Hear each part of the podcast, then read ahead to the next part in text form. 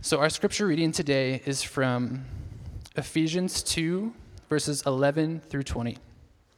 This is found on page 976 of that Pew Bible there in front of you. If you don't own a Bible, we would love for you to take this one home as a gift for you um, or a gift for someone you know. So, let's read God's word together. Therefore, remember that at one time, you Gentiles in the flesh, called the uncircumcision by what is called the circumcision, which is made in the flesh by hands. Remember that you were at that time separated from Christ, alienated from the commonwealth of Israel, and strangers to the covenants of promise, having no hope and without God in the world. But now, in Christ Jesus, you who once were far off have been brought near by the blood of Christ. For he himself is our peace, who has made us both one, and has broken down in his flesh the dividing wall of hostility. By abolishing the law of commandments expressed in ordinances, that he might create in himself one new man in the place of two, so making peace, and might reconcile us both to God in one body through the cross, thereby killing the hostility. And he came and preached peace to you who are far off, and peace to those who are near. For through him we both have access in one spirit to the Father. So then you are no longer strangers and aliens, but you are fellow citizens with the saints and members of the household of God, built on the foundation of the apostles and prophets Christ Jesus himself being the cornerstone. This is the word of the Lord.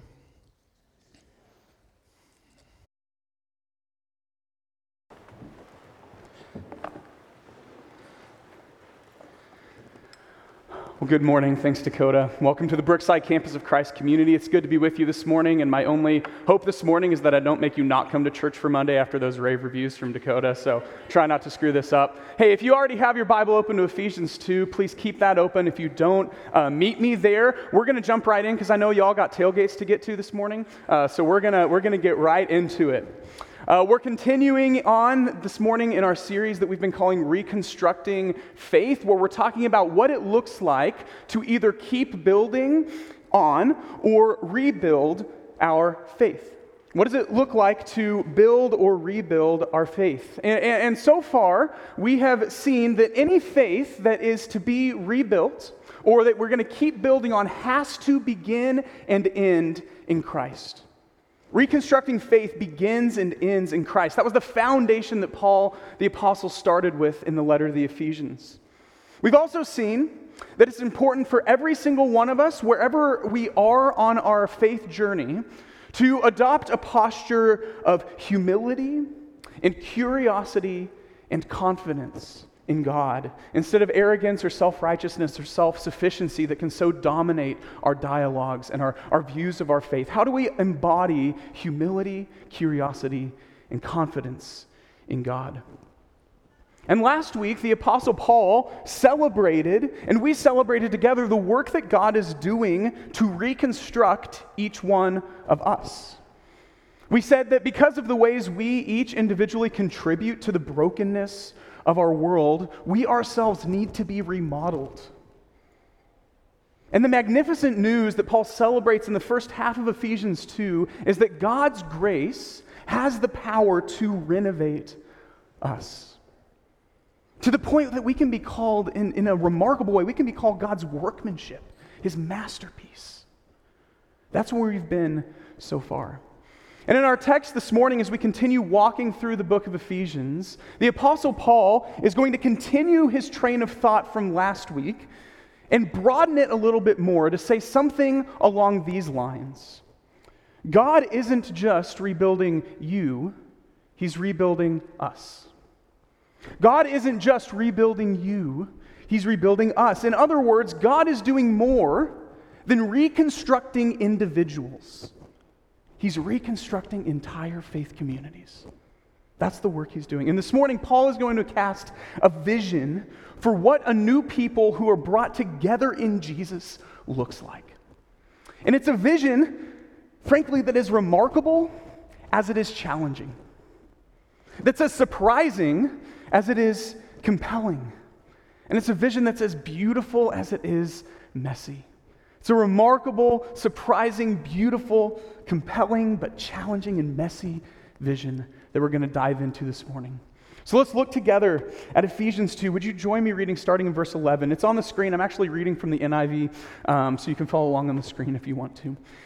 Here's what it says So then remember that at one time you were Gentiles in the flesh, called the uncircumcised by those called the circumcised, which is done in the flesh by human hands.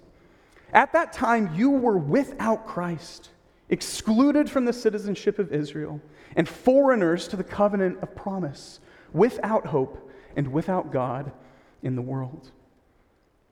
But now, in Christ Jesus, you who are far away have been brought near by the blood of Christ. For he is our peace, who made both groups one and tore down the dividing wall of hostility in his flesh, he made of no effect the law consisting of commands and expressed in regulations, so that he might create in himself one new man from the two, resulting in peace. Now, in order for us to grasp the, the magnitude of what Paul is proclaiming here, we have to get clear on the, the first century Jew Gentile relationship and what that looked like. And let's just put it this way uh, it wouldn't make a good Hallmark movie. It, it wouldn't. Uh, they were, there was strong, strong animosity between these two groups of people. Because the Gentiles hated the Jewish people because of their sense of moral superiority or of ethnic separation. They hated the Jewish people. Meanwhile, the Jewish people looked down on Gentiles as being inferior to them and unclean. Often they would contemptuously refer to them as the uncircumcised, which Paul picks up on here, which is really just a, a derogatory nickname. That they're uncircumcised. It's like, really? Like, that's all you got, burn? Uh, it actually meant a lot to them back then. If we said that to someone else, that would just be weird today. but these views of, of superiority were not only just individual people's beliefs, but they were actually institutionalized in the temple, which had a physical barrier that separated the court of the Gentiles from this Jewish section. And all that did was amplify animosity between the two groups. Like there was literally an inscription that threatened death to any Gentile who entered the Jewish section of the temple. It's like their place of worship. Now, zoom out from Jerusalem and the temple and Ephesus itself, the city that the church was in that Paul wrote to in Ephesians, Ephesus itself was a city that had significant division around race and culture and class. So imagine for a second that two groups of people who had significant deep seated prejudice against each other all of a sudden find themselves sitting next to each other in a worship service. That's the situation Paul's speaking into. And the case he's making is actually pretty clear. He says, through the cross, Jesus has brought peace between us and God and reconciled each and every person who is in Christ Jesus to God. Through the cross, he's brought peace between us and God. He first speaks to the Gentiles and he tells them, hey, remember. Remember what your situation was like before you knew Jesus. Before God welcomed you in, he says several things. He says they were without Christ, he says they were outsiders, he says they were foreigners, excluded from Israel, hopeless, godless people. That's how he describes them before Jesus. He says, remember that. That verb, word remember is actually the only imperative verb that is used in the entire first three chapters of Ephesians. That's the only thing that people are told to do is remember their situation before Jesus and celebrate what he has done in them. Which is an amazing thing because Paul says those amazing words, but now, because of Jesus, they aren't outsiders, they're included with Israel. They have hope now. They have God now. They have been brought near to Him and reconciled in relationship with Him. And what we have to remember this morning, first, in our space here, is that this actually describes us. We are the Gentiles in this scenario. We were the strangers who now are called brothers. We were the excluded who are now included. We were the, the hopeless who now have hope. We were the ones who were estranged but now have been brought near and have peace. And Paul wants us to celebrate that. He also makes it clear that this same reality is true for the Jewish people. He says they also needed Jesus, not the law, not circumcision, not dietary regulations, not any other marker, but just Jesus to bring them near to God. And He has. And He wants them to remember and celebrate that as well. God brought both the Jews and the Gentiles near to Himself and gave them redemption through Jesus. Everything, in other words, that His grace made happen in verses 1 through 10 that we looked at last week is true of both groups of people. But God is doing more than that. He's also bringing peace, Paul says, between the Jews and the Gentiles. Which gets us to the first of, of three metaphors that Paul uses to help describe this new kind of faith community that God is building. Here's the first that we see here God is making one new family bound together by the blood of Jesus. God is making one new family bound together by the blood of Jesus.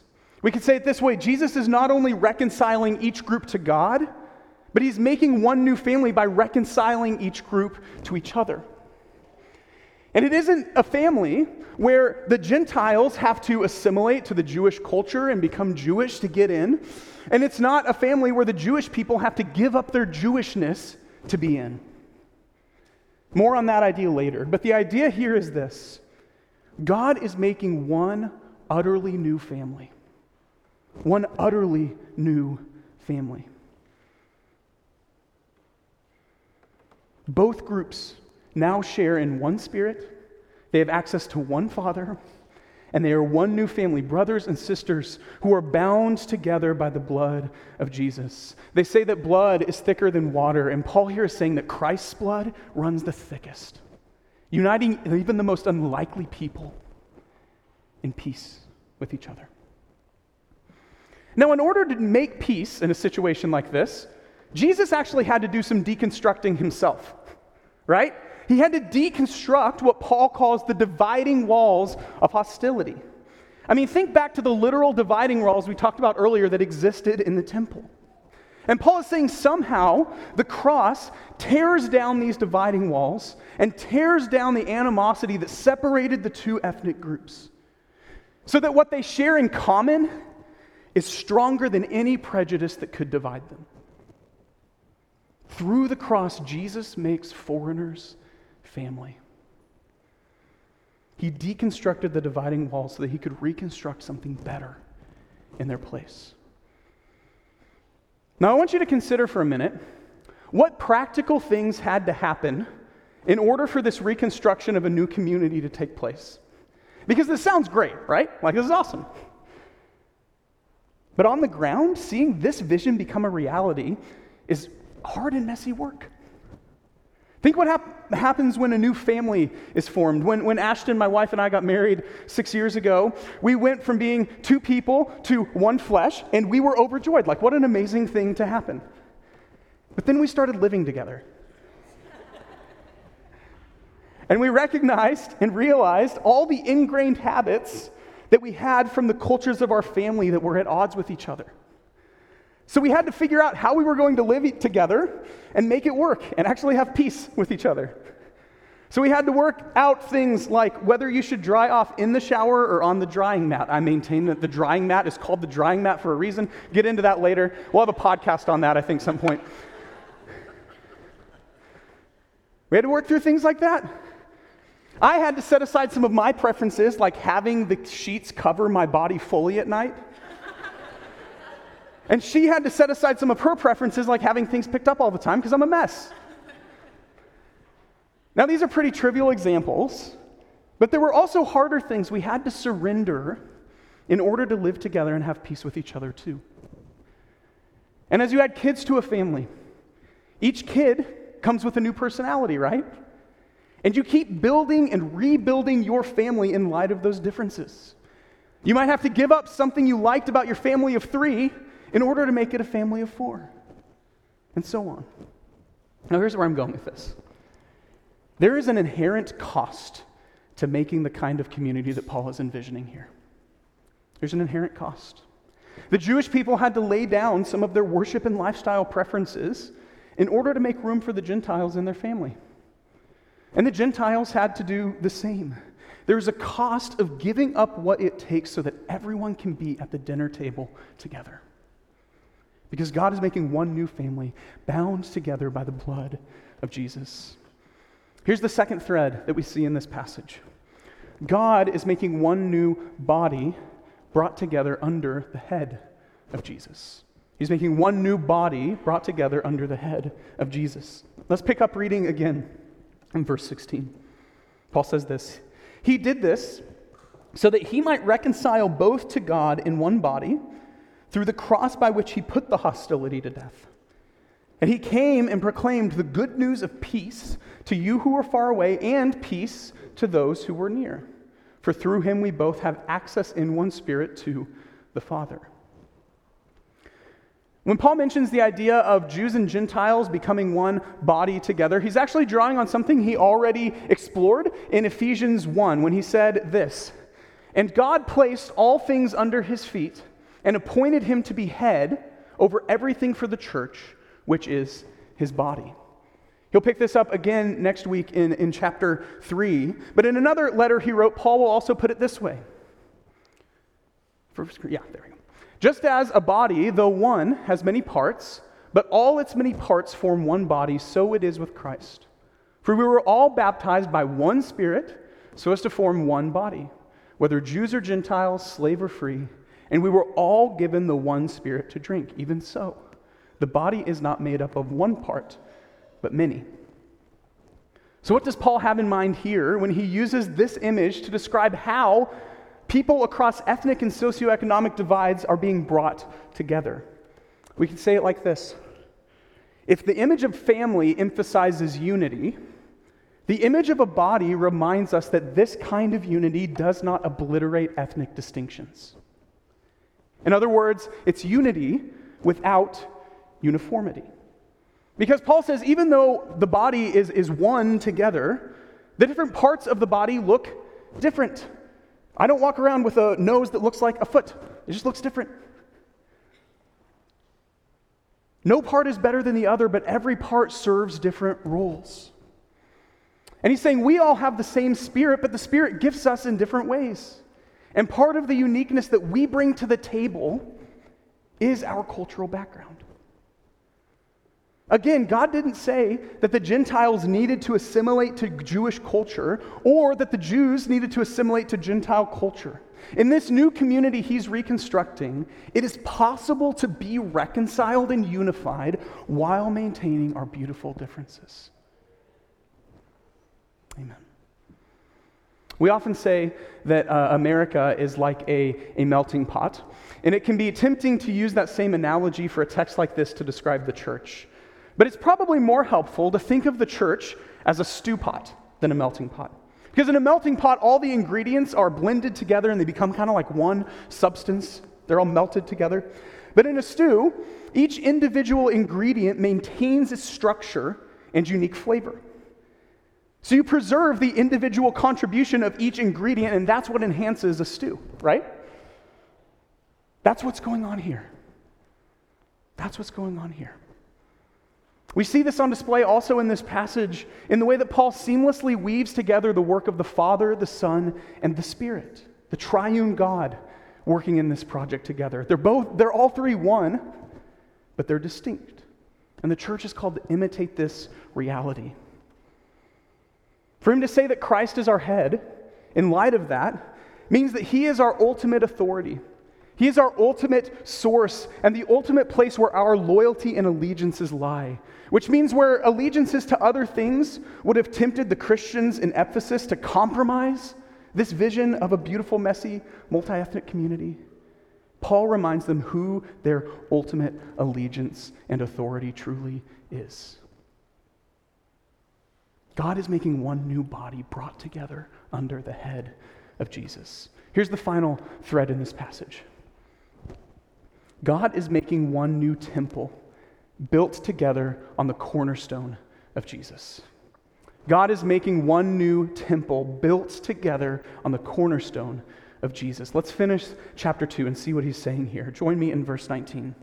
Says, So then, you are no longer foreigners and strangers, but fellow citizens with the saints and members of God's household, built on the foundation of the apostles and prophets, with Christ Jesus himself as the cornerstone. In him, the whole building being put together grows into a holy temple in the Lord.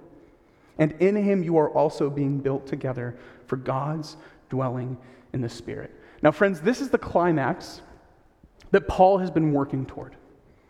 See, the temple that we talked about earlier, that was the heart of the nation of Israel. That was the place where, where God's presence was, was believed to dwell uniquely through his spirit, a place where, where heaven and earth came together. And it was a symbol, the temple, of, of pride and distinction for the people of Israel. So it can't be overstated how radical and sensational Paul's words are here. Can't be overstated. God is building one new temple, but not a temple that's made of stones, not a temple that's made of walls or any other kind of physical structure, but made of human beings. Diverse human beings who all share in common the fact that their lives are being built on the cornerstone and foundation of Jesus Christ. So the idea is this just like he was uniquely present in the Jerusalem temple, God's personal presence, his spirit, uniquely resides in the gathered, diverse, multi ethnic community of faith, the new temple. And Gentiles who would have been killed if they passed the threshold of the first temple, are welcome to be a part of God's household and share in his presence. It's remarkable. We can't miss the importance of this church. When the church is brought together across barriers and divides, they don't merely become members of the same social group. They are built into the very community that God's Spirit delights to live in. God isn't just rebuilding you, He's rebuilding us. And He's making us into one new family, bound together by the blood of Jesus, one new body brought together under the head of Jesus, and one new temple built together on the cornerstone of Jesus. It's a breathtaking vision, isn't it? And the question that both the church in Ephesus and our church in Brookside might feel like asking is this is something like this even possible? Is something like that even possible? Is it possible in a city like Ephesus, divided by race and class, or a city like Kansas City, divided along the same lines, for Jesus Church to embody this kind of community? Is it possible? In one sense, we can say yes, because we've seen the last 2,000 years of human history. We've seen it happen around the world. I'm reminded of a story that our friend Gatachu from Kenya shared when he was here a couple weeks ago of people from tribes who would literally kill each other if they ran into each other in the desert, coming together to worship and sing together. And, and Gatachu said that the church is the only place in Kenya that something like that would happen. Friends, that's Jesus tearing down dividing walls, amen? There's story after story in America, around the world, of churches who have seen this vision become a reality. But in another sense, you might be feeling this this morning as we talk about this passage. We still find this kind of reconciliation lacking along racial and ethnic lines in our country.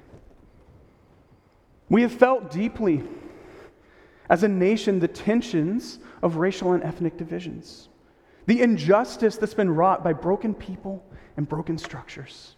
And tragically, we see it and have seen it in the very church that is designed by God to be a diverse and unified witness to the world around us.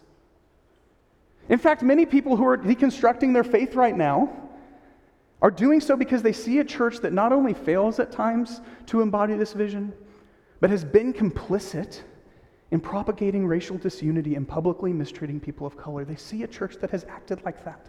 I mean, friends, let's not forget the birth of the black church in America is the result of whites rejecting black members from their churches. That's where it started.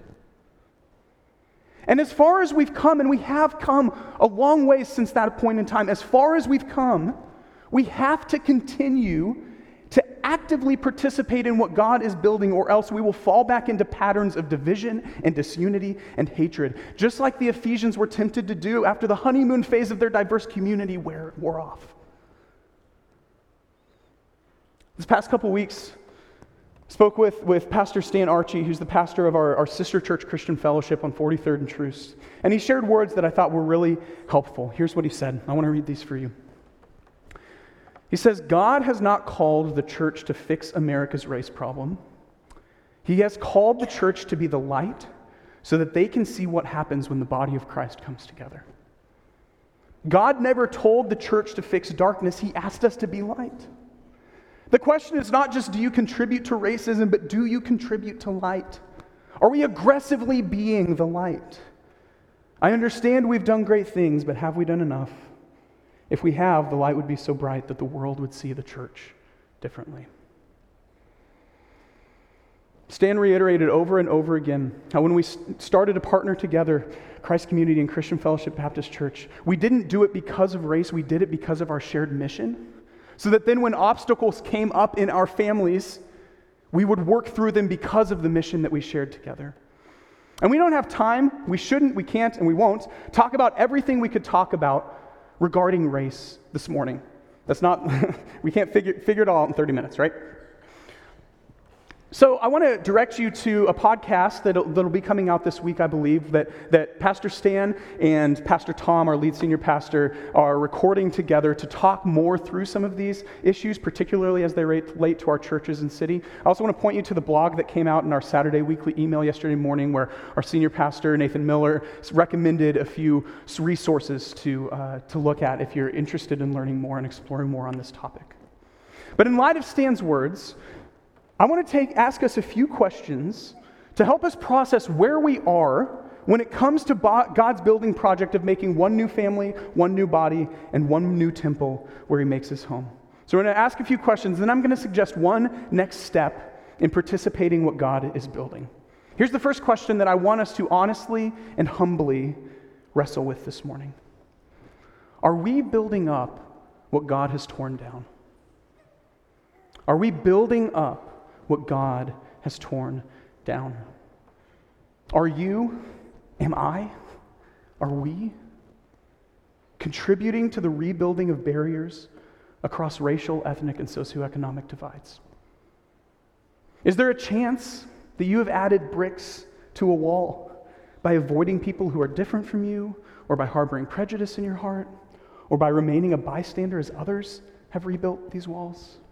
Are we building up what God has torn down already.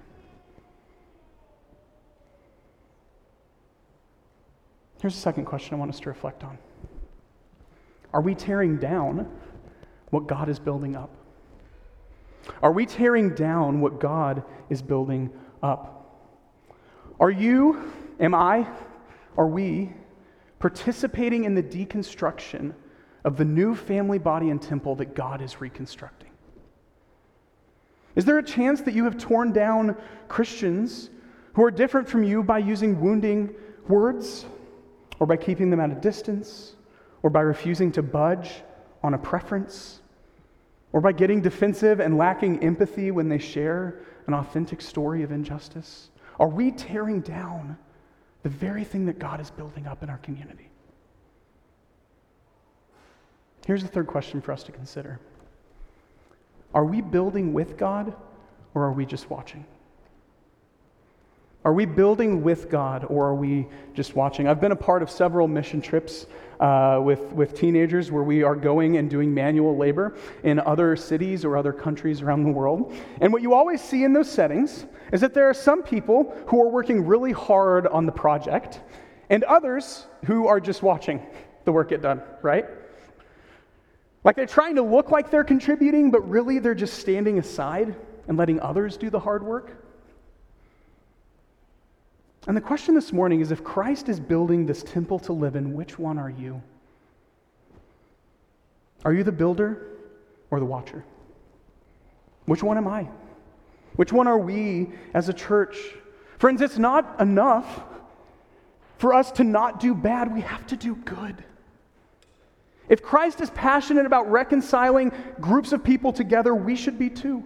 And it takes years of hard work. It takes years of deep relationships. It takes years of tough conversations and empathy and lament and sacrifice.